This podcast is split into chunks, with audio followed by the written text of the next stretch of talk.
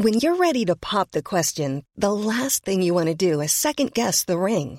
At Bluenile.com, you can design a one of a kind ring with the ease and convenience of shopping online. Choose your diamond and setting. When you find the one, you'll get it delivered right to your door. Go to Bluenile.com and use promo code LISTEN to get $50 off your purchase of $500 or more. That's code LISTEN at Bluenile.com for $50 off your purchase. Bluenile.com code LISTEN. There's never been a faster or easier way to start your weight loss journey than with PlushCare.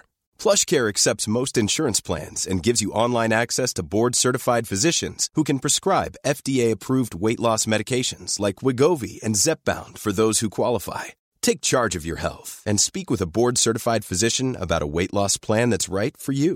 Get started today at plushcare.com slash weight loss. That's plushcare.com slash weight loss. plushcare.com slash weight loss. Systrarna Elvstrands hästpodd är producerad av Mediahouse by RF. Hej allihopa och välkomna till systrarna Älvstrands hästpodd avsnitt 53. Nu sitter vi faktiskt i ett helt annat rum helt plötsligt. Ja, du har eh, vad ska man säga, möblerat om lite i mitt hus. Ja, det var mamma som sa det. Ska vi inte ta och göra matsalen till Emmas matsal en gång till? Kanske en gång för alla. Ja, precis. Så nu har vi faktiskt flyttat upp poddstudion till ditt gamla rum. Ja, så nu sitter vi här. Jag har väldigt eh, söta, guldiga tapeter så att jag, jag måste säga att det känns ändå bra. Ja, jag håller med. Och så har jag ju som sagt en matsal också som jag kan nyttja. Ja, eh, inte för att du nyttjar den så ofta men någon Nej. gång per år kanske. Men om det skulle behövas så finns det ju faktiskt. Ja men exakt. Men eh, hur är läget med dig då? Ja, det har väl varit bättre. Jag har gått och blivit sjuk för första gången på nästan ett år. Så jag känner mig lite ynklig i kroppen. Men en positiv grej är att min rygg börjar bli bättre igen. Vad skönt. Men beror det på att du har vilat nu när du varit lite sjuk eller vad beror det på tror du? Nej, alltså ytterst oklart vad det beror på. Den har bara blivit bättre. Jag har kört lite rörlighetsövningar, typ lite stretchning precis som vanligt och sen har den bara blivit bättre. Jag har ju egentligen rört mig lika mycket som vanligt så jag tror inte att det beror på att jag har vilat. Nej, och jag, jag, alltså det är ju inte varmare nu heller så det kan ju inte bero på att vädret har slagit om heller. Nej, exakt. Men eh, det är ju tacksamt att något börjar bli bättre i alla fall. Jag ska in och göra ett coronatest imorgon bara för att säkra så att jag inte har corona. Så Mm. jag måste passa på att säga att ifall min röst låter lite annorlunda idag så beror det på att jag är jättetät i hela bihålorna och näsan och sådär. Mm, men tror du att du har corona? Nej. Nej. Eh, alltså grejen att min kära man också är sjuk just nu. Han, Ja. ja. ja det var så, nej det var inte lustigt, det var ju synd om honom såklart. För eh, vi käkade pizza i söndags och eh, pizza är något som, han har diabetes. Och det är något som är alltså det svåraste för honom att, att dosera när det kommer till insulin. För är du diabetiker så måste du ju tillsätta insulin till kroppen. Den kan liksom inte ta hand om maten själv utan ja, man måste fixa till det. Och han har jättesvårt för att dosera det för först så blir han nästan låg och sen blir han hög. Och då var han hög hela natten. Han hade legat på 22 vilket är väldigt högt. Man ska ju ligga mellan, ja vad är det han säger? Fem och åtta tror jag är okej när man Mm. är liksom sjuk och vi, vi eh, som är friska vi ligger nog mellan fyra och sex tror jag. Så ni hör ju, det är ganska högt. I alla fall så vaknade han upp på måndagen och kände sig inte bra i kroppen men han visste liksom inte, jaha är det här någonting som är för att jag har haft högt blodsocker hela natten eller är det för att jag är sjuk? Och ja, sen har han varit sjuk nu i fyra dagar och jag håller mig på långt avstånd från er båda. Ja, men han har ju tagit coronatest också. Mm, det gjorde Men- han igår. Ja, men han har inte fått resultaten. Nej, han behöver säkert få det imorgon eller något sånt där. Mm. Men vi håller tummarna för att han inte har det såklart. Men eh, för säkerhets skull så sover vi i separata sovrum. Jag har inte pussat honom nu på tre dygn. det känns så konstigt att jag bor ihop med min man och vi har liksom inte rört varandra på Nej. tre dygn. Men det är ju jättebra att ni vidtar de här säkerhetsåtgärderna. Ja men jag känner det och jag är inte sjuk för fem öre än så länge. Peppar peppar. Men eh, det känns ändå så här, det känns så onödigt att ta risken om han nu skulle ha corona. Mm. Så känns det så onödigt att, ja men varför ska jag då vara i närheten av honom när jag inte Mm. måste? Precis, så jag måste säga att ifall du klarar dig att vara frisk både nu när jag och Samuel har varit sjuka så är du hands down eller hands up, vad säger man, till ditt immunförsvar. Ja verkligen. Men jag har ju överlag väldigt bra immunförsvar. Mm. Jag, det roliga, det sjuka var, sjuka, eh, att jag fick upp ett minne på Facebook för typ så här, ja när var det, 2014 eller någonting, Mm. där det stod att jag ville ha filmtips för att eh, jag var sjuk. Och jag bara, nej men i år ska jag vara frisk. Japp. Nej men alltså jag hade svinbra immunförsvar när jag var yngre. Mm. Jag eh, var typ inte hemma från skolan en enda gång under min grundskole och gymnasietid. Den, de enda gångerna jag var hemma det var typ när jag hade magsjuka Ja. och så hade jag halsfluss någon gång på gymnasiet. Men annars så var jag typ inte hemma någonting. Jag var aldrig sjuk. nej, inte jag heller. Nej, sen så blev jag vuxen och så har mitt immunförsvar blivit sämre i och med eh, mitt utmattningssyndrom. Mm. För då, jag har varit sjuk jätte, jätte, alltså flera gånger per år nu de senaste åren. Så att jag inte varit sjuk på ett år nu, det tycker jag fasen är bra jobbat av min kropp. Ja men det måste ju bero på att du mår mycket bättre i ditt psyke också. Ja, men sen så i år är det lite knivigt också för då har man ju knappt umgåtts med någon. Nej. Eh, så jag vet ju inte om det beror på att jag faktiskt har varit duktig på att hålla avstånd och följa alla restriktioner och sådär för då blir det ju inte att man utsätter sig för speciellt mycket basiller oavsett vilka basiller det är. Nej, det är faktiskt väldigt sant. Men ja, vi får helt enkelt återkomma om det så att vi har blivit lite coronadrabbade Ja. i familjen eller inte. Men vi håller ju, alltså vi är ju typ isolerade. Vi, Mm. vi har sagt det till mamma och pappa, bara, ni får inte komma i närheten av oss. Nej. Ni får eh, bara komma in och hämta en grej om ni behöver men eh, håll typ andan och gå in och hämta det och gå ut sen. Japp. Så ja, vi får vara lite för oss själva. Och jag håller rejält avstånd till Emma och Samuel.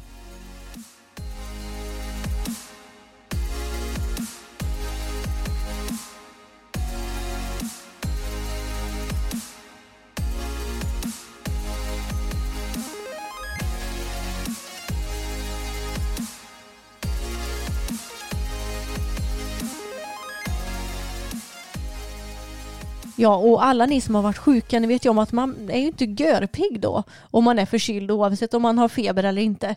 Och idag så hade jag egentligen tänkt att jag skulle rida två hästar. Men sen så vaknade jag på morgonen och kände att nej fy fasen, jag känner mig så seg och så slö och jag mår inte jättebra.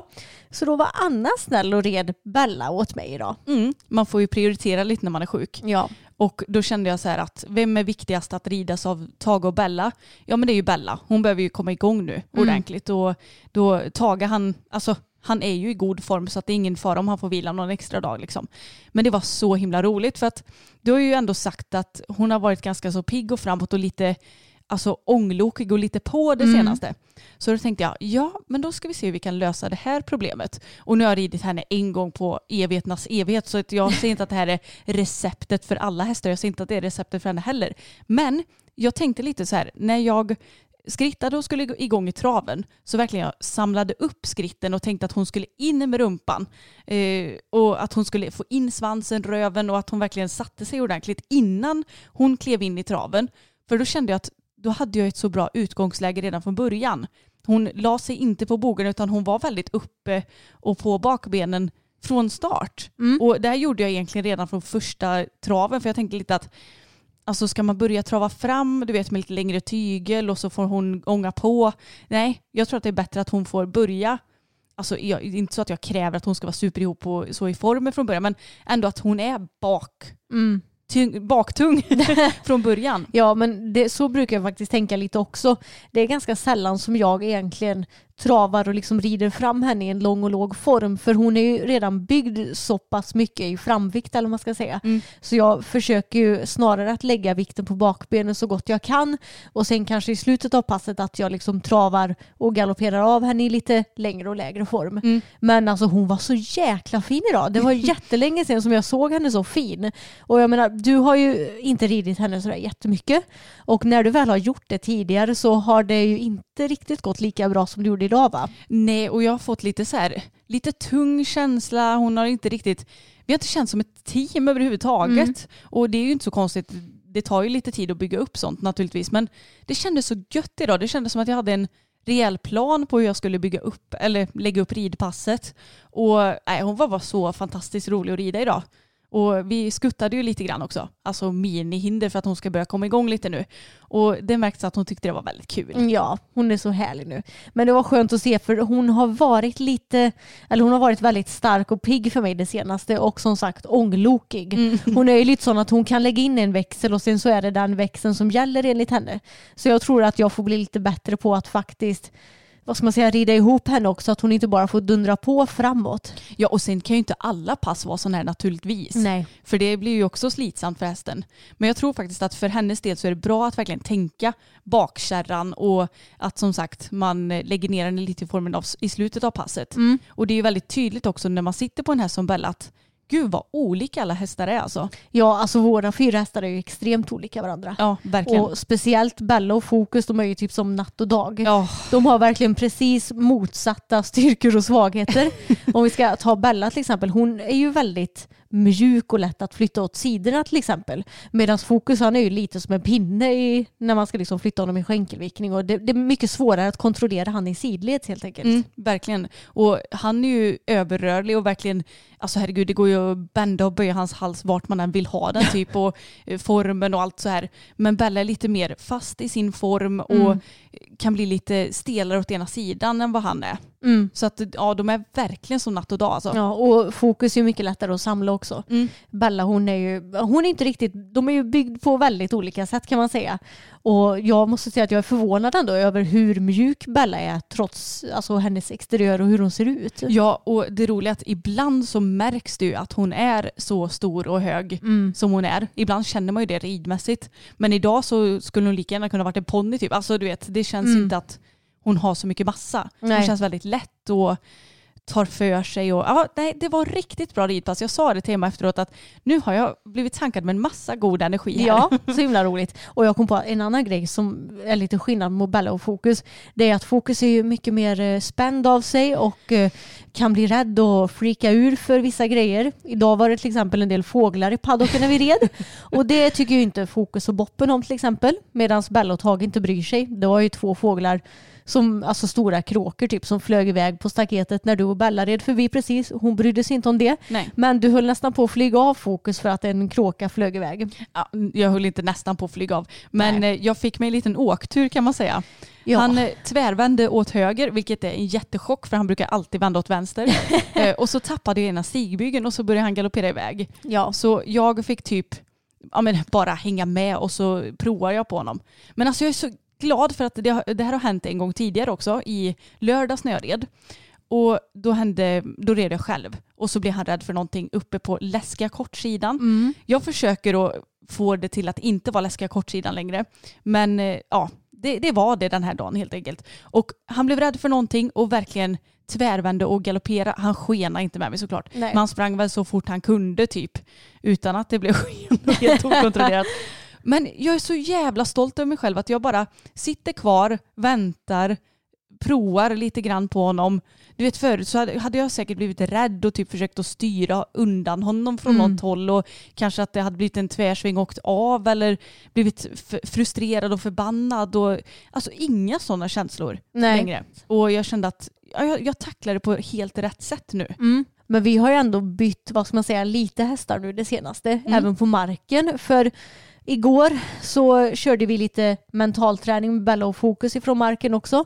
Och eh, då var det ju någonting som inte riktigt ville sig där för dig med Fokus. Och då är det jättebra för mig som är lite mer neutralt inställd till honom att ta över. Mm. Och då gick ju det också bättre eftersom att jag var kanske lite lugnare än vad du var och lite mer vad ska man säga, inbjudande med mitt kroppsspråk och sådär. Så det är jättebra att byta hästar ibland för alltså, det är ju så att rider du en och samma häst eller flera hästar som du rider varje dag då kan du lätt bli lite frustrerad om du har problem som inte riktigt vill lösa sig oavsett om det är på marken eller på hästryggen. Ja men det är ju det och om man kan Alltså jag, jag tycker inte att problemet är att lösa att jag ger honom till dig och säger kan du lära honom det här? Men däremot om jag ser lite hur du jobbar, vad du har för mentalitet, hur du lägger upp det, då kan jag, aha, och så tar jag med mig det själv. Mm. För jag tror att det är ganska bra att blanda upp det där. Men jag tyckte det var lite kul för övrigt när han ja, galopperade iväg. Och Mm. han bockar ju inte eller så, men han får ganska studsig galopp, det såg du va? Ja. Ja, och det roliga var att Ebba, Ebba sa när jag hade stannat och allt hade gått väl.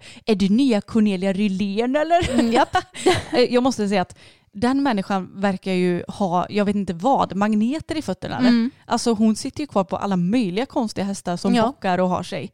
Eh, Så att hon är verkligen en förebild när det kommer till eh, klister i röven kan man säga. ja, och du har ju blivit mer och mer eh, på det sättet nu när du har ridit Fokus mycket. Ja, man får ju se det positiva. Jag får ju bra balans i alla fall. Ja. Jag kom på att jag glömde ju helt bort, vi, vi, blev så inne i det här med naprapat och hur vi tar hand om våra kroppar och hej och hå i förra avsnittet. Så att jag glömde helt av det här med att vi skulle ta upp vad vi gör med vårt psykiska mående också. Just det ja. Ja, det blev helt eh, borta. Men alltså jag skulle säga att vi gör väl egentligen inte så mycket just nu. Du har ju varit hos en psykolog, men Mm. det har ju berott på ditt utmattningssyndrom. Mm, precis. Men eh, känner du att det är någonting som du skulle vilja ta upp igen? Känner du att det hade varit bra till alltså, gemene man? Eller tycker du att man borde ha något problem för att gå till en psykolog? Nej, jag tror säkert att det är jättebra för alla oavsett om du har något specifikt problem eller inte att gå till en psykolog. Och eh, jag gick ju i KBT-behandling kan man ju säga. Och det är också svinbra att göra ifall du har någon fobi till exempel. Eller ifall du har blivit rädd för någonting i ridningen. Oavsett vad det än må vara så är det väldigt bra verktyg som jag har fått med mig tycker jag. Mm, det är en bra metod. Mm. Nej men alltså egentligen så gör vi väl inte så mycket med vårt psykiska mående men vi har ju fått en hel del verktyg. Gud vad jag bara tjatar om Emily Espegren eh, hela tiden i den här podden men, men vi har fått många verktyg från henne Mm. och jag känner det, har jag en dålig dag, det har jag inte så ofta längre faktiskt, men nu börjar det tära lite på mig att ja, men man kan inte träffa sina vänner på samma vis. Vi träffar ju ingen förutom vår allra närmsta kärnfamilj. Nej. Och man gör ingenting. Det, det roliga glädjeämnet är att man får laga något gött på lördag kväll Mhm. som ja, inte är någon tråkig vardagsmat. Ja, men ni vet, det är liksom, man är inne i ekorrhjulet nu känns det som. Så det tar väl lite på en. Men med hjälp av hennes verktyg så har jag ändå fått eh, Alltså, jag inser vad jag är tacksam över och det får mig till en mycket gladare människa. Mm. Och som jag nämnt tidigare, att innan så var jag som ett åskmoln och det är jag verkligen inte längre. Nej, verkligen inte. Så man kan ju lugnt säga att vi varmt rekommenderar att ta kontakt med Emily ifall ja, men ni är sugna på att utvecklas mer mentalt helt enkelt. Mm. Och det är väl egentligen det enda vi gjort. Ja. Sen så ser vi väl till att eh, ja, men följa lite vad vår hjärna och kropp säger för dagen. Ja. Har man en skitdag, ja men sänk kraven. Mm. Eh, har vi en jättebra dag, ja men kör på. Mm. Så att jag tror vi följer, oss, alltså följer våra känslor ganska mycket. Ja, jag får säga att efter att ha gått i KBT så har jag blivit mycket bättre på att just sänka kraven och lyssna på både kroppen och knoppen. Mm. För jag menar, det gör ingenting om hästarna råkar vila en dag extra i veckan. Och det försöker jag intala dig speciellt nu på Ja. vintern när, när vi kanske inte är så superduper motiverade. Att vad gör det ifall hästarna vilar någon extra dag nu under den här korta perioden? Det gör ingenting. Nej, men det är ju verkligen så. Och jag tror att det som jag ställer högst krav på, det är ju hästarna. Mm. Alltså, jag ställer inte krav på dem, men jag ställer krav på att jag ska ta hand om dem och rida dem så mycket jag bara kan. Mm. Och det måste jag sänka ibland. Men det, det är skönt att jag har dig som ändå kan säga till mig. Ja, Och vi är ju ändå alltid två i stallet så att det funkar ganska bra. Och jag måste ju för övrigt göra en uppföljning av de här kedjenosgrimmorna. Ja. Det kom jag på att det glömde jag också göra i förra avsnittet. För ni som lyssnade på vårt förrförra avsnitt, där tog vi upp de nya kedjenosgrimmorna som Dion har släppt. Och eh, jag blev lite nyfiken på att se ifall jag skulle få något svar om jag mejlade dem. Så jag mejlade faktiskt till Dion direkt och frågade vad de här kedjorna hade för funktion på nosgrimmorna. Och jag eh, skrev absolut inget drygt mejl utan tvärtom, jag låtsades vara intresserad. Jag var en svensk kund som inte hade fått något bra svar från min återförsäljare i Sverige. Så jag undrade vad den här funktionen var ifall det skulle passa min häst. Så ett väldigt trevligt mejl skickade jag iväg men jag har inte fått något svar alls tyvärr. Nej. Skräll. Ja, så det var ju lite synd. De kanske inte har något bra, eh, någon bra förklaring till det hela. Vad vet jag? Nej, det är ju lite intressant. Man vet ju inte. Och det är ganska kul det här när du nämner just kundmail för att eh, jag har ju hand om våra hästhuset, den kundmailen. Och jag ser till att svara på alla, alla, alla mejl. Verkligen. Eh, och ja, hittar man inte något svar så får man kolla skräpposten. Det har jag också lärt mig att där kan många mejl hamna. Mm. Men där har du kollat antar jag? Ja. Ja. Men det är ganska intressant för att jag försöker verkligen att ta reda på allting och svara på allting som jag kan. Men ibland så inser jag att det inte är mig som kundtjänstansvarig som, eh, ja, som felet ligger hos. För ibland så skriver våra kunder fel mailadress eller fel kontaktuppgifter. Mm. Och det är så trist och jag förstår att det kan bli fel men vi har ju en sån här chattfunktion på våran, eh, våran hemsida vilket är ganska smidigt för man kan bara klicka på en bubbla och så skriver man in sin mail typ och så frågan. Så det går väldigt lätt att kontakta oss vilket jag tycker är smart. Mm. Men det blir ju ofta att folk skriver fel mail i den. Ja, det har jag förstått. Och så var det faktiskt en häromdagen som skrev, eh, "Ja, jag fick inte svar sist så jag provar igen. Men så skrev den här personen fel mail igen. Mm. Och det var så här, jag kan absolut inte utläsa vad det egentligen ska stå. Nej. För ibland hade jag skrivit, ja men säg att min mailadress är, eh, ja men säg annaelfstrand.gmail.com och jag skriver typ annaelfstrand.gmail.com. Då Ja, fattar jag ju kanske vad det ska stå. Ja, liksom. exakt. Men åh, det är så trist bara. Ja. Ja, det är tråkigt när man som egenföretagare får liksom, vad ska man säga, svårigheter som du inte kan rå för. Mm. Och en sån grej, det är, ju- det, du vill ju hjälpa, men du kan inte hjälpa. Nej, och jag vill ju inte att det ska framstå som att jag är, eller som att vi är dryga och inte Nej. svarar på mail. Precis. För det gör vi ju. Men ja, det var så tråkigt och jag vet själv när jag beställer någonting från nätet, alltså jag kollar ju typ tre gånger så att jag, har jag skrivit rätt Mm, adress? Är det rätt mailadress och mobiltelefon? Det tycker jag är jätteviktigt så att vi Mm. verkligen, så jag får den här sms-aviseringen. Ja. Men det känns inte som att alla är så noggranna med det. jag tror inte det. det. Många är nog lite för snabba kan jag tänka mig. Mm. Men en annan grej också som är lite svårigheterna med vårt jobb med webbshoppen det är ju att vi inte alltid kan erbjuda våra kunder rätt storlekar heller. Mm, det är faktiskt väldigt eh, tufft för framförallt när det kommer till stövlar har vi fått Ja. många frågor både när det kommer till skostorlek men också när det kommer till alltså vadvidden.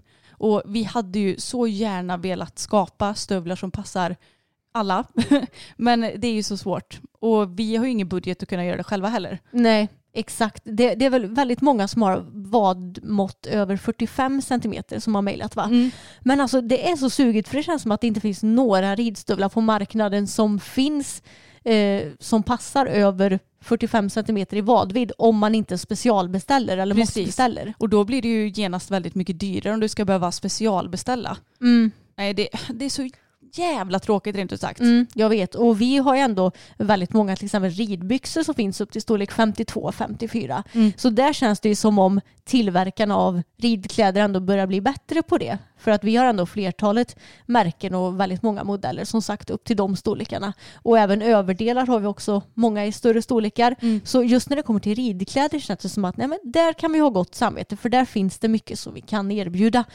Men när det kommer till ridstövlar, alltså jag tror inte att tillverkarna tänker på att eh, det faktiskt är många som har en större vadvidd. Ja, och det finns inte ens några chaps som passar heller. Det, det är liksom inget utbud till de som, som behöver lite vidare Mm. vadvidder.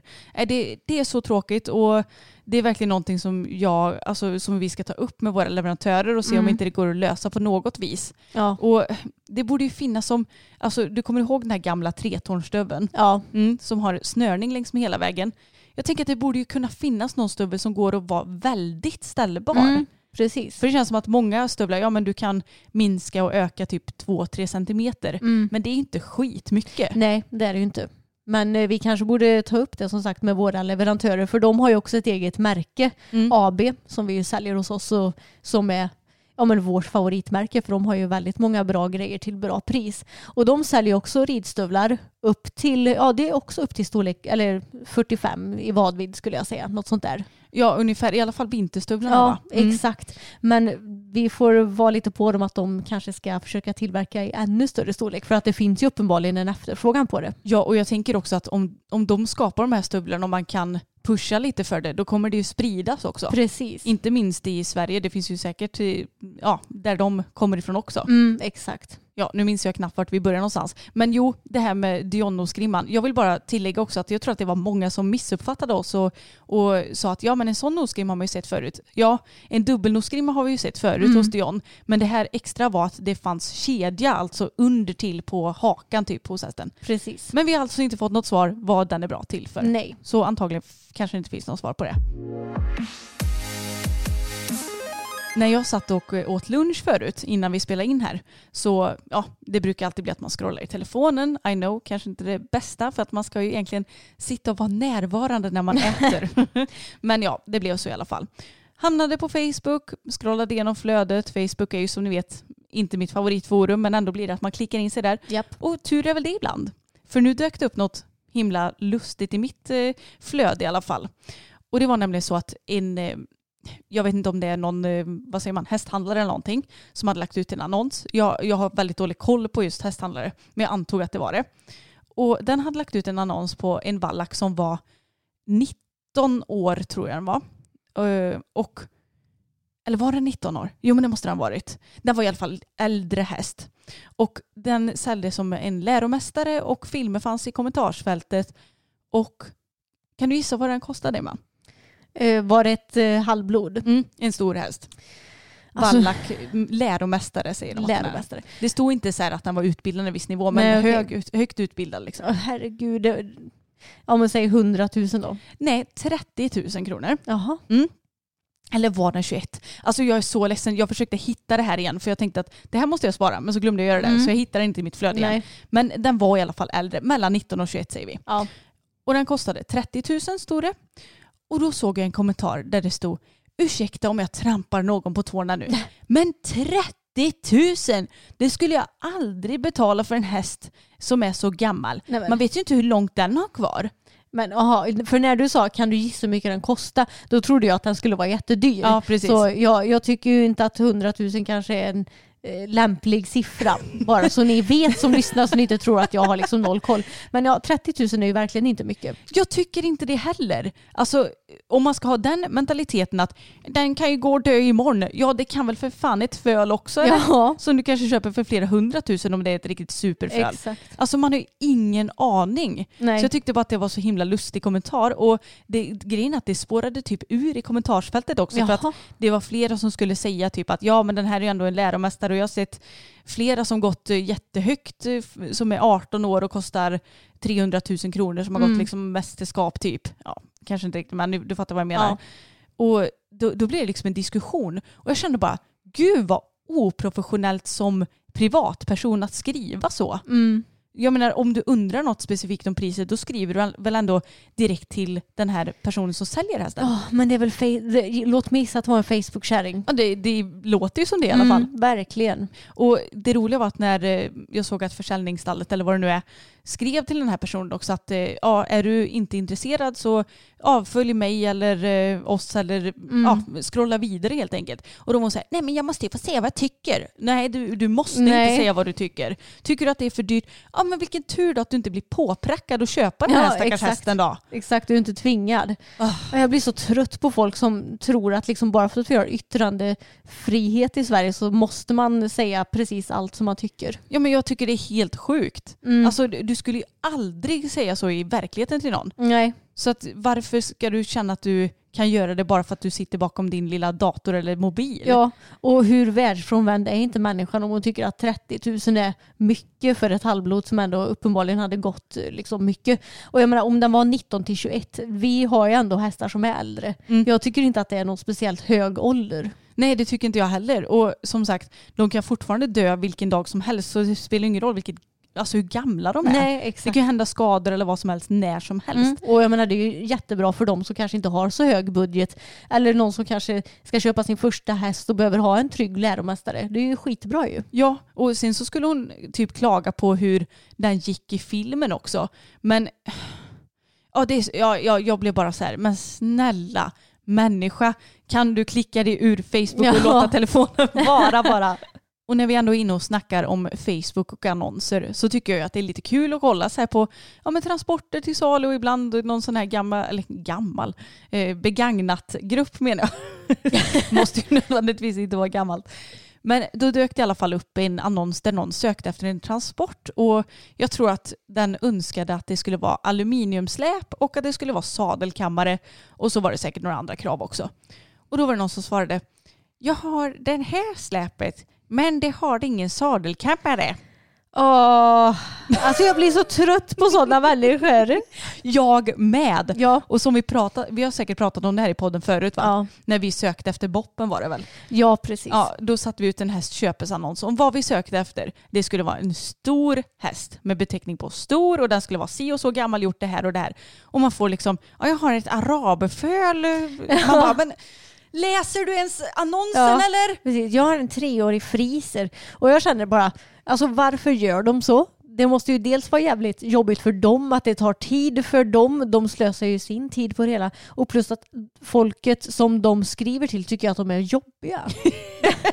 Ja, och jag tänker också så här att har jag någonting till salu och någon skriver så här, ja men säg att jag har ett ländtäcke till salu som är i storlek full och svart och någon skriver så här, ja jag söker ett svart ländtäcke i storlek full. Då, om man skriver och skickar bilder och så här, då blir man ju lite hoppfull. Bara, Åh, kul om den här personen nappar på min grej som jag vill ha iväg. Då sitter ju alltså den här personen och kanske hoppas på att den ändå ska tycka att det blir okej med den här sadel, eller sadelkammarlösare Ja. transporten. Alltså, I don't get it. It makes no sense. Men alltså jag ser det överallt när Jag folk vet. söker efter grejer. Jag söker efter bruna skydd. Ja, jag har de här exakt likadana fast svarta. ja. Ja, jag vill ha ett eh, täcke som är blått och vitt och rött. Ja, jag har ett rosa täcke. Alltså, Mm.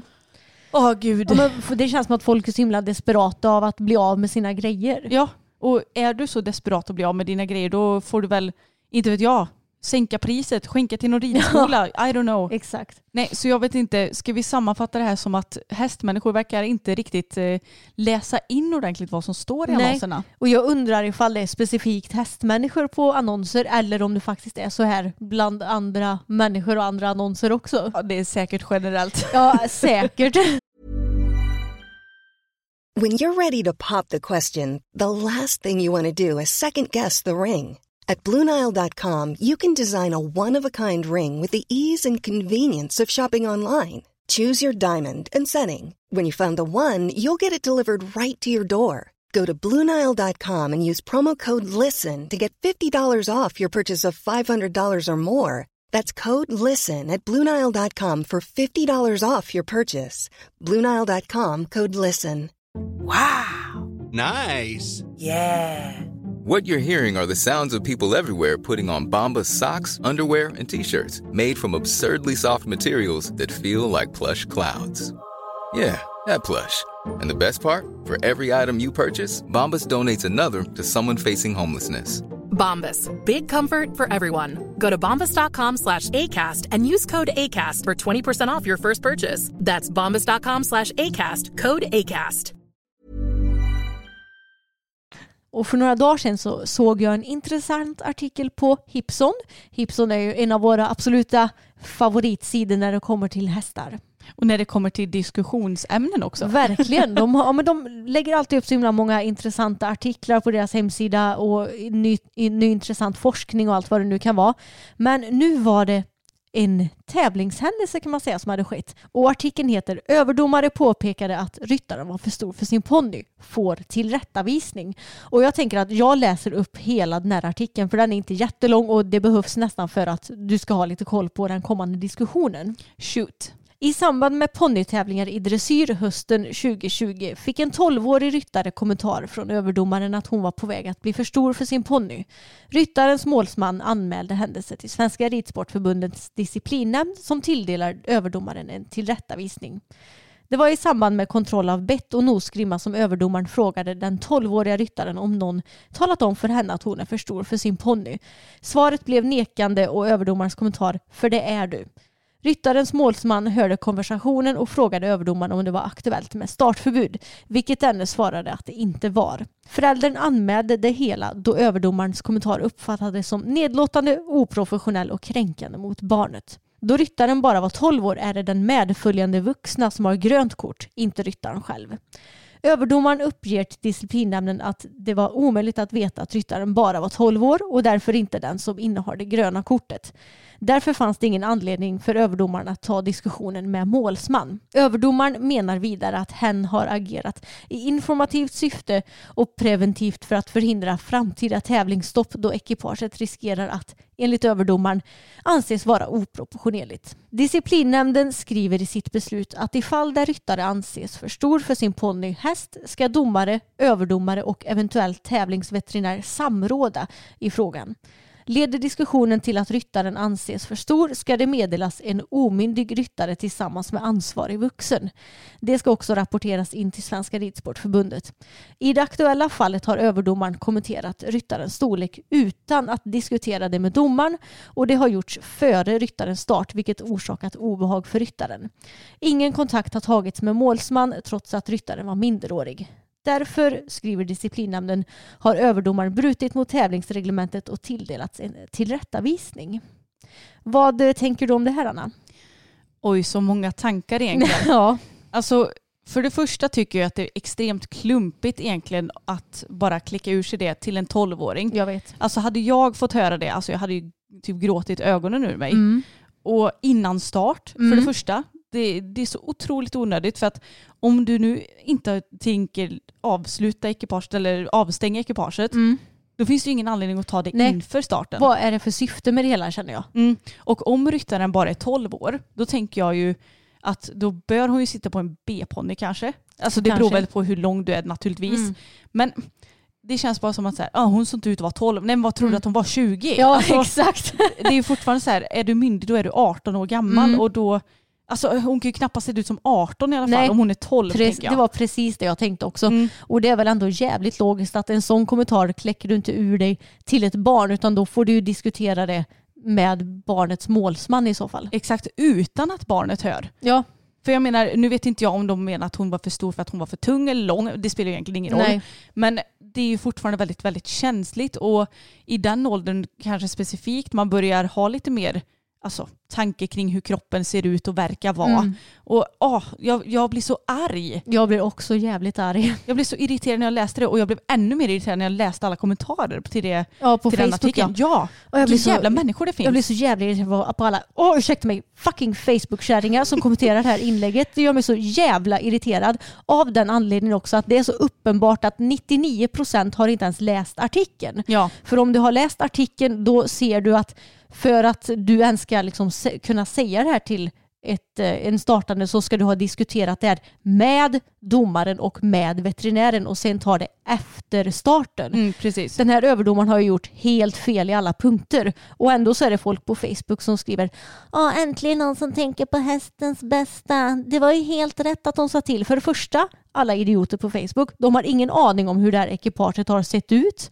De har ingen aning om hur oproportionerligt eller proportionerligt det har varit. Och för det andra, läs artikeln så förstår ni varför dom- överdomaren har fått en tillsägelse. Ja, Nej, Ja, jag blir så alltså, trött. jag blir så jävla irriterad. Det är liksom barn och ungdomar som vi snackar om och dessutom tjejer som många gånger har dåliga vad ska man säga, tankar och bilder av sina kroppar. Och det blir inte bättre av att en vuxen, jag antar kärring eller gubbe, ska kommentera att du är för stor för din häst bara rätt till dig sådär. Nej, och jag tycker verkligen att det är jätte, jätte, jättebra att folk säger till när du är för stor för din häst. För Mm. att någonstans så måste vi ju ja, men byta upp oss när vi blir för långa, för stora, whatever. Ja. Men det ska ju inte ske på det sättet. Nej. Och det ska fan inte ske inför en tävlingsstart. Nej, exakt. Då får de ta det efter det i så fall. Mm. Och det var ju dessutom inte aktuellt med en avstängning heller Nej. på grund av att hon var för stor. Så hur jävla akut kan det ha varit känner jag? Jag känner det också. Och tänk om det här skulle vara typ så här, sista starten för det här ekipaget. Eller Mm. tänk om det skulle vara ett eh, kval eller vad som helst. Ja, och så kommer någon och säger att du är för stor för din ponny och så ska du ha det i tankarna hela ritten. Mm. För jag antar att det var så här precis innan hon skulle in i collecting eller ja, in tror på jag banan. Åh gud, det hade kunnat sköta så jävla mycket snyggare alltså. Mm, jag, vet, jag tycker synd om den här tjejen som blev drabbad oavsett om hon var för stor eller inte. För Ja. så här ska man inte bli behandlad. Och jag tänker att alltså, det borde ju vara din förälder eller din tränare som tar den här diskussionen med dig från början att du kanske börjar bli för stor. Och eh, om du då får en eh, vad ska man säga, tillsägelse på tävling som i så fall ska ske på rätt sätt. Mm. Alltså efter starten och att domaren, veterinären och överdomaren har liksom tagit det här beslutet tillsammans. Då kanske du är lite med på det också och då får ju det här meddelas tillsammans med din målsman och då blir det en mycket tryggare situation för dig också. Ja men jag tänker det också för jag menar vi alla kanske måste gå vidare någon gång, eller det behöver vi ju göra. Ja. Det finns ju såklart kortväxta vuxna som klarar av att rida B-ponny hela Mm. livet. Men man måste ibland lämna sina favoriter eller sälja vidare sin favorithäst för att man blir för stor. Och det är såklart skittufft att behöva höra det. Men att behöva höra det på ett så otroligt klumpigt sätt om det nu var så att hon var för stor. Mm. Äh, gud, jag, jag kunde inte smälta den artikeln jag hade Nej. läst den alltså. Jag vet inte jag heller. folk, eh, alltså jag, jag tänker att överdomare de ska ju på ett sätt vara pedagogiska. Men det, den här överdomaren känns ju som att den var extremt icke-pedagogisk. Ja men alltså det gäller väl alla domare. Mm. Vi har varit med om jätteopedagogiska domare också. Mm. Som eh, nämnde typ eh, när jag hade ridit ett katastrofalt lätt A-program med fokus på en eh, pay and ride så var det Mm. liksom, ja men skritten var ju faktiskt bra. Ja där satte jag faktiskt en sjua.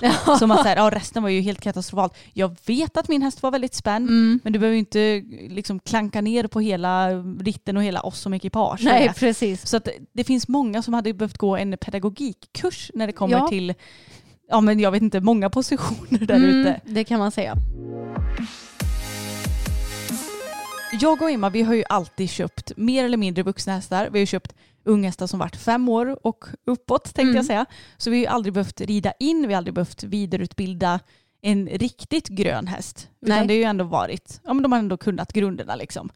Men vi har börjat fundera lite på det här med inridning. Mm. För nu har ju vi ändå ganska mycket nya kunskaper i och med våra träningar tillsammans med Anna Maxdotter Mm. som hjälper oss med, eh, ja, med mycket mental träning med hästarna och mycket parelli och sånt där. Mycket flum-flum som andra Mm, kanske tycker att det är, precis. vilket det ju kanske är ibland. Men det har också fått mig att tänka på det här med inridning. Mm. För jag vet inte, jag i många fall tycker jag det känns som att det är så att fölet föds, det är i sin hage fram tills det är typ 2,5 år gammalt. Ja. Och då, liksom, då ska det borstas och det ska duschas och det ska longeras och det ska longeras med Mm. sadel och det ska hängas och det ska bla bla bla. Alltså det bara blir så här supermycket på en gång. ja. Och sen så ska man upp och sitta och sen så ska man rida och gärna med typ spö och sporrar och hej och hå. Eh, Vad jag har sett i alla fall, det här är jättemycket fördomar, I Mm. know. Men som sagt, vi har aldrig gjort det själva så vi kan ju inte säga att det är rätt eller fel heller. Mm. Men det känns bara som att det blir så, jag vet inte, mycket för hästen på en och samma gång. Ja och också så märkligt för det känns ju som att ja, men när man tittar på olika filmer på sociala medier där en häst håller på att ridas in, typ om en treåring håller på att ridas in så är det en ryttare som sitter på hästen och sen så är det någon som springer på marken och typ jagar hästen med ett spö. Mm. Och det känns, eh, alltså det är ingenting som känns bra inom stationstecken för oss idag nu när vi har fått våra nya kunskaper. Nej, alltså för min del så ser, alltså, då känns det ju som att den här hästen måste ju typ tro att den är jagad och då, det, nu är det bara rena tank, spontana tankar, Mm. men då känns det som att den känner sig tvingad att springa framåt. Mm. Och då är det ju bara typ ett under att den ändå springer så snällt. Ja, Och att den inte gör något, jag vet inte, utfall. nej. Kastar av ryttaren typ. Mm. Eh, ja, jag vet inte, jag tycker bara att det känns lite weird. Och hade jag ridit in en häst själv så tror jag att jag hade, om jag hade haft ett föl, Mm. att jag verkligen hade pysslat om den redan från början Mm. och vant in den vid saker och givetvis väntat med sadel och sånt. Men man Ja. kan ju fortfarande vänja den vid att ha grejer på ryggen och ha grejer runt benen och att man alltså ändå utsätter den för saker under lite längre tid eller vad man ska säga. Mm, precis. För det, ja, jag vet inte, det är bara en jättefördom jag har fått att många föl de går liksom på lösdrift och sen bara oj, oj nu är den ju två och ett halvt, nu måste vi börja rida in den Ja, här. exakt. Men jag tror att om du hade tränat dina hästar från marken från det att de är väldigt unga, jag menar det sliter ju inte på dem. Nej. Utan det gör ju bara att du får en bättre kommunikation till hästen och att den, alltså som sagt att den förstår hjälperna sen bättre på hästryggen. För ifall du till exempel gör, ja men säg piggsvinsleken ifrån marken, alltså att hästen ska flytta sig efter det trycket som du lägger på kroppen och att du ska kunna ge så lite tryck som möjligt och att hästen ändå ska flytta sig. Då borde den ju också rent logiskt förstå typ skänkelhjälperna bättre sen när du hoppar upp på den. Ja, jag tänker det också. Och sen är det väl skitbra typ longera hästen innan så att man kan ge lite alltså, munkommunikationer också. Mm. Så smacka och trav och galopp och ho och pro och så här. Precis. Men eh, jag vet inte, det känns bara som att steget efter inridning som man har sett lite grann Mm. på film, att som sagt, de springer gärna i typ en sån här rundkorall också. Mm. Springer efter med ett spö i trav och galopp. Det är, ja, det, jag vet inte. Det känns som att det går emot våra principer i alla fall. Ja, men det är också därför som vi inte löshoppar våra hästar på traditionellt vis heller längre. Mm, för vi, det, vi får jätte, jättemånga frågor om det och inte vi kan lösa på våra hästar. Mm. Och jag vet också att vi har tagit upp det här tidigare i podden. Ja, Men det känns inte rätt för oss att ställa upp en folla, ha ett gäng hinder och jaga hästarna med ett spö och de ska över. Mm. Annars så kommer de inte igenom till godiset. Alltså, mm, mm. det känns inte riktigt rätt längre Nej. för oss. Sen så säger inte jag att det är rätt eller fel att sluta med det heller, men ja, för oss känns det inte bra helt enkelt. Nej, och det känns ju som att det, det och den inridningen som vi alltså, syftar på, att det är lite samma sak nästan. Mm. För att då ska hästen gå dit och då är det någon med ett spö i ena änden och sådär liksom. Mm, men lite så. Och egentligen så är det ju samma sak när du longerar.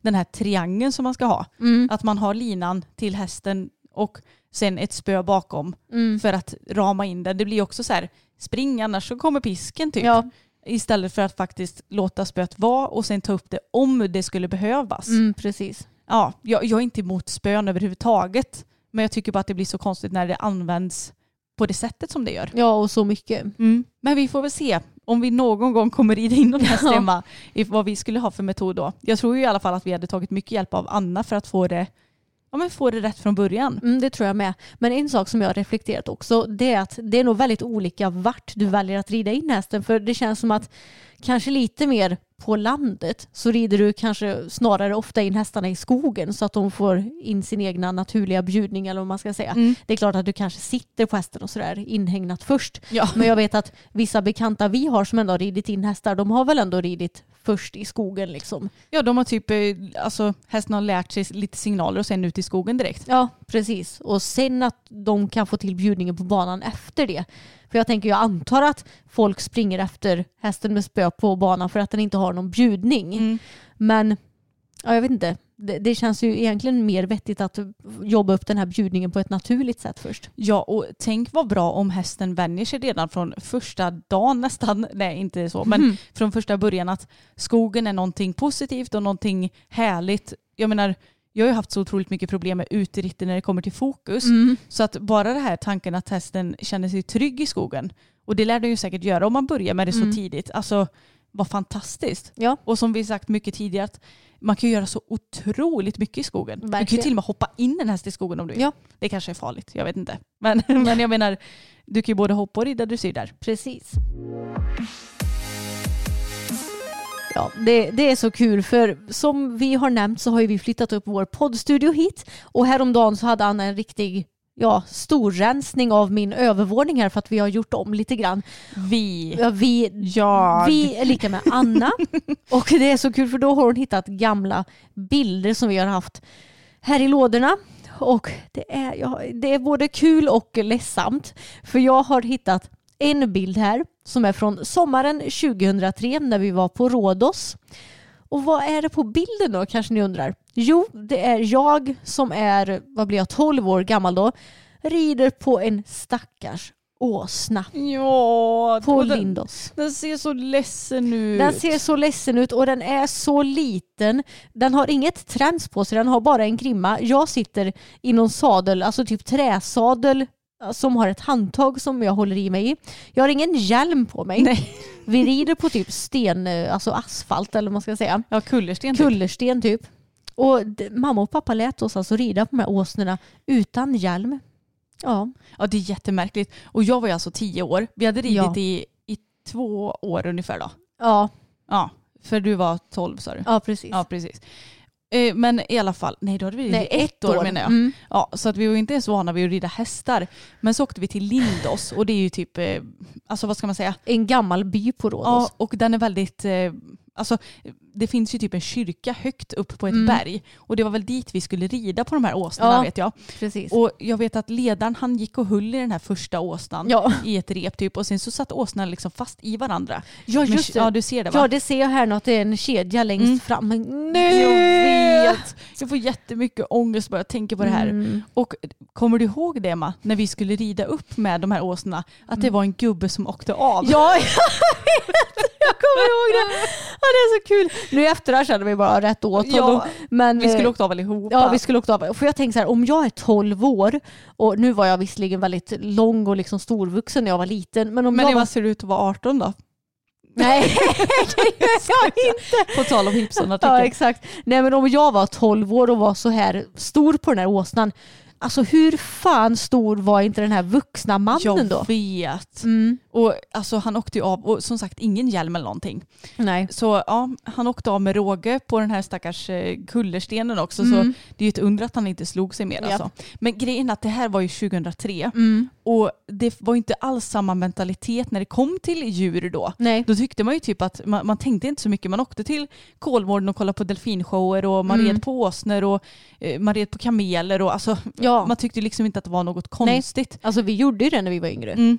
Men nu så skulle jag aldrig kunna tänka mig något sånt. Nej, och det känns som att eh, fler och fler människor har fått insyn i att ja, okej, men du kanske inte ska stötta djurturism eller vad man ska säga Mm. för att de djuren har det ju oftast inte så bra. Det är massa inlärd hjälplöshet och de gör det bara för att annars får de stryk liksom. Ja, och det är klart som tusen att det har varit ascoolt att typ åka och klappa en elefant. Men jag vet ju också att den här elefanten är ju snäll för att den tvingas att Precis. vara snäll. Så att det är, nej, det känns inte bra bara. Mm. Men i den här lådan också så hittade vi ju två jättegamla autografer Mm. som Peder och Malin har eh, gett. Och jag kommer inte ens, jo var det samma år? 2003? Mm, Det var det första året som vi var på Göteborg Horse Show. Ja, jag tror det. Var inte det 2004 som vi Fyra var var där det första året? Mm, det kan nog stämma. Och jag vet att jag och Elina, vår kompis, vi Mm. köade för att få autografer av just Peder och Oh. Malin. Och jag vet att egentligen så ville inte jag ha Peders autograf, utan jag ville mer ha Malin. Ja men Peder han var ju inte så himla stor då eller vad man ska säga. Nej, han var ju inte i sin topp liksom. Nej, men Malin var ju verkligen i sin topp då. Ja, visst hade hon Flippan då? Mm. Ja. Och Flippan har ju gått bort ja, också. det är ju verkligen en legendarisk häst. Mm. Även för oss eh, 90-talister så att säga. Verkligen. Alltså, ja, jag kommer ihåg Flippan så mycket och jag tyckte hon hade så fint namn. Och det var typ det man brydde sig om när man var Mm. yngre. Men i alla fall, jag tycker att de här bilderna är ganska lustiga. För att som sagt, vi fick ju de här på Göteborg Horse Show Mm. som är en hästshow. Mm. Och Malin och Peder är ju förvisso H&M, eh, vad säger man? Sponsrade. Sponsrade ja, av H&M. Och även här då så har de ju hm kläder på sig. Men alltså, ser du att det här är två ryttare om, jag, om du tittar på Nej, långt håll? alltså vi måste lägga upp de här bilderna på Instagram Mm. för de är så roliga. Men du kan väl beskriva hur bilderna ser ut Anna? Ja, men de sitter ju vid en bil båda två. Malin sitter i framsätet med lite korsade ben så här, och hon ser ju glad ut. Men det är ju lite så här, alltså jag skulle inte vilja säga sexiga bilder. jo men lite! ja, men lite åt det hållet. Ja. Och, och Peder han sitter liksom och ser lite cool ut med en cowboyhatt. Ja. Alltså det är så här, vart är hästen? De hade absolut kunnat haft de här kläderna på sig. Mm. Men de hade kunnat hålla i en häst. Ja jag vet. Då genast blir det ju mer så här, ja just det, det är ryttare du är. Men här ser det Mm. mer ut som att så här, ja men gör ni reklam för Chevrolet eller? Nu vet jag Ja. inte ens vad det är för bil men. Nej precis. Det- De skulle ju kunna vara vad som helst om man tittar på dem. Ja bilderna. absolut. Så det är bara så här, jag tycker det är så lustigt när det blir så här fel. Ja. De är väldigt roliga de bilderna och de är väldigt unga också på de bilderna. Ja, vi var ju tvungna att googla upp hur gamla de var här. Ja. Ja. nu vet vi inte när bilden togs Nej. sig, men det borde ju tagits i Ja, omkring där. ja de är runt 30 båda två i alla Ja, fall. så de, det är ett tag sedan kan man Mm. säga. Men jag, jag och Elina vi köade för att få lite autografer. Ja, jag var inte med i den kön då. Jag, jag kanske tyckte att det var lite fjantigt att stå Ja, i du kö. tyckte det var pinsamt. Alltså det är det som är så härligt när man är barn och inte bryr sig för fem öre. Jag vet. Alltså man kan ju göra vad som helst. Ja. Vi bad ju om autografer till alla möjliga folk och, och det, man känner ju av lite detsamma nu när folk ändå vet vilka vi är Mm. och gärna vill säga hej. Alltså barn är ju oftast ganska obrydda och ber Mm. om bilder och autografer och så här. Ja. Medan man märker att de som är lite äldre, de, det är Mm. lite jobbigare, det blir lite pinsamt. Ja precis. Men det ska ju inte vara pinsamt. Du Nej. ska ju inte bry dig egentligen. Sen så kan jag tänka mig att om jag hade varit jättestora fan av Malin och Peder så hade jag ju inte brytt mig. Nej, Men jag var nog inte lika stort fan som du och Elina var kan jag tänka mig. just det, vi fick nog också en CD-skiva med Malins fantastiska låt också. Fick ni det? Jag tror det. Gud vad kul. Ja, alltså den är så rolig. Om ni inte har lyssnat på Malin Barriard och vad heter de, Spånka Norrköping. Spånka Norrköping. Norrköping. Do you wanna ride heter den. Mm. Alltså den, den är så rolig. du, du, du härmade henne så himla kul häromdagen. Royal Sun. Men hon, låter lite off kan man ju tala Det om. låter som att hon fått en hel del lugnande i sig kan man Ja säga. men lite så. så här, hon ska opereras, vi spelar in en låt. Hon ska precis få en narkos. Start to run. Butterfly flip. Nej men alltså den är, den är så rolig. Ni Mm. måste lyssna på den. Ja, och vi måste lägga upp de här bilderna också. Det finns säkert några som är typ i vår ålder som också har kvar de här bilderna. Tror du inte det? Ja det hade varit kul. Mm. I så fall får ni kommentera det under Ja. bilden. Ja, Emma. Nu har vi ju skrattat loss lite här mot slutet när vi hämtar lite gamla minnen. Ja, det var väl skönt med tanke på hur irriterad jag blev på alla ursäkta mig, men Facebook-idioter som kommenterade om eh, ja, överdomarinlägget och oh, nej alltså gud jag blir så irriterad ibland på vissa människor. Ja, jag, jag, visste inte riktigt vad jag skulle ta mig till när jag läste det helt ärligt. Nej inte heller. Jag tänkte att ja men då kanske det är många som har kommenterat att eh, det var bra. Men nej, det är det ju såklart inte utan det är folk som är totalt okapabla till att läsa en artikel som har kommenterat eh, sina åsikter som är helt irrelevanta. Men det är ju alltid så. De Mm. läser bara rubriken. Precis. Och, och så bara, åh, det är det det handlar om. Nej, det behöver inte alltid göra. Mm. Alltså herregud, hade folk bara läst våra rubriker till poddavsnittet så hade de inte haft någon aning om vad vi pratar om alltid. Exakt. Nej. Nej, men nu ska vi lämna det här poddavsnittet Mm. och så får vi väl hålla tummarna för ett negativt coronatest för både dig och Samuel. Ja, men det, det tror jag det kommer vara för mig i alla fall. Ja, och eh, om ni undrar varför jag inte tar något test så har jag ju inga symptom överhuvudtaget. Men jag isolerar mig fortfarande för Mm. man kan ju gå symptomlös och ändå ha corona. Mm. Så jag, eh, ja, jag får se om det blir att jag gör något test. Men det känns också som att slösa lite på resurserna, Ja, tycker jag. precis. Och jag tänker också, är båda ni två positiva så är ju antagligen jag också det. mm. Så ja, vi Ja. får se. Då kan du ju ta ett test i så fall. Precis, det skulle jag kunna göra. Mm. Men ja, vi återkommer om det helt enkelt. Ja, det gör vi. Stort tack för att ni har lyssnat på ännu ett avsnitt av vår kära podd.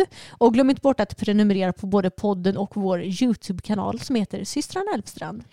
Jag kan avslöja att vi har eh, lagt upp en väldigt rolig film där i lördags. Ja, det har så vi den gjort. vill ni inte missa. Nej, nej, nej. Ha det jättebra så hörs vi igen nästa vecka. Det gör vi. Hej då!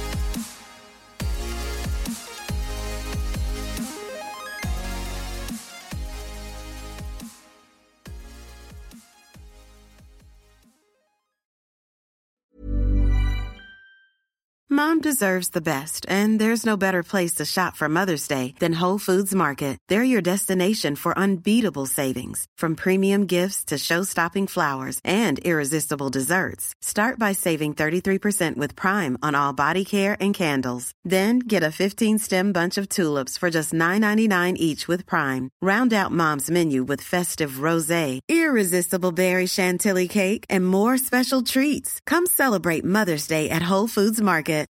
Here's a cool fact a crocodile can't stick out its tongue. Another cool fact you can get short term health insurance for a month or just under a year in some states. United Healthcare short term insurance plans are designed for people who are between jobs, coming off their parents' plan, or turning a side hustle into a full time gig. Underwritten by Golden Rule Insurance Company, they offer flexible, budget friendly coverage with access to a nationwide network of doctors and hospitals. Get more cool facts about United Healthcare short term plans at uh1.com.